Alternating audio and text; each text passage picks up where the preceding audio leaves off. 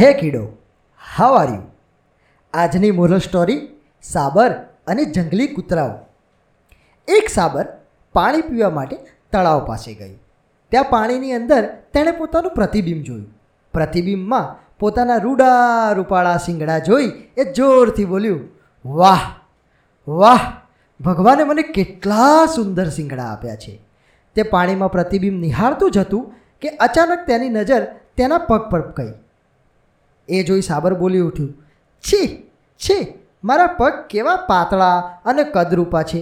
ભગવાને મને આવા ગંદા પગ કેમ આપ્યા? ત્યાં જ હરણને અચાનક જંગલી કૂતરાઓનો ભસવાનો અવાજ સંભળાયો.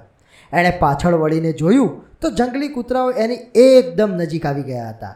જીવ બચાવવા માટે તે પોતાના લાંબા અને પાતળા પગ વડે ઠેકડા મારતું ત્યાંથી ભાગ્યું અને જોત જોતામાં તો કૂતરાઓથી ઘણે દૂર જતું રહ્યું.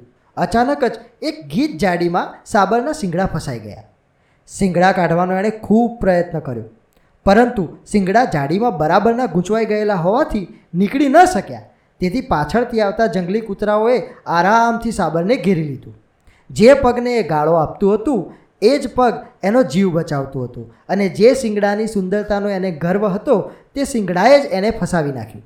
તે આમ આ વાતનો અફસોસ કરતું જ હતું કે જંગલી કૂતરાઓ એની પર ત્રાટકી પડ્યા અને એ સાબરને ફાડી ખાધું.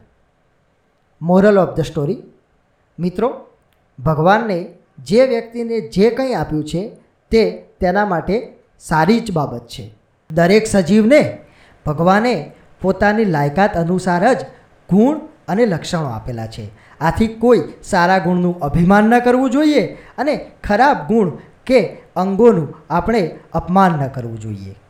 So stay tuned. Bye.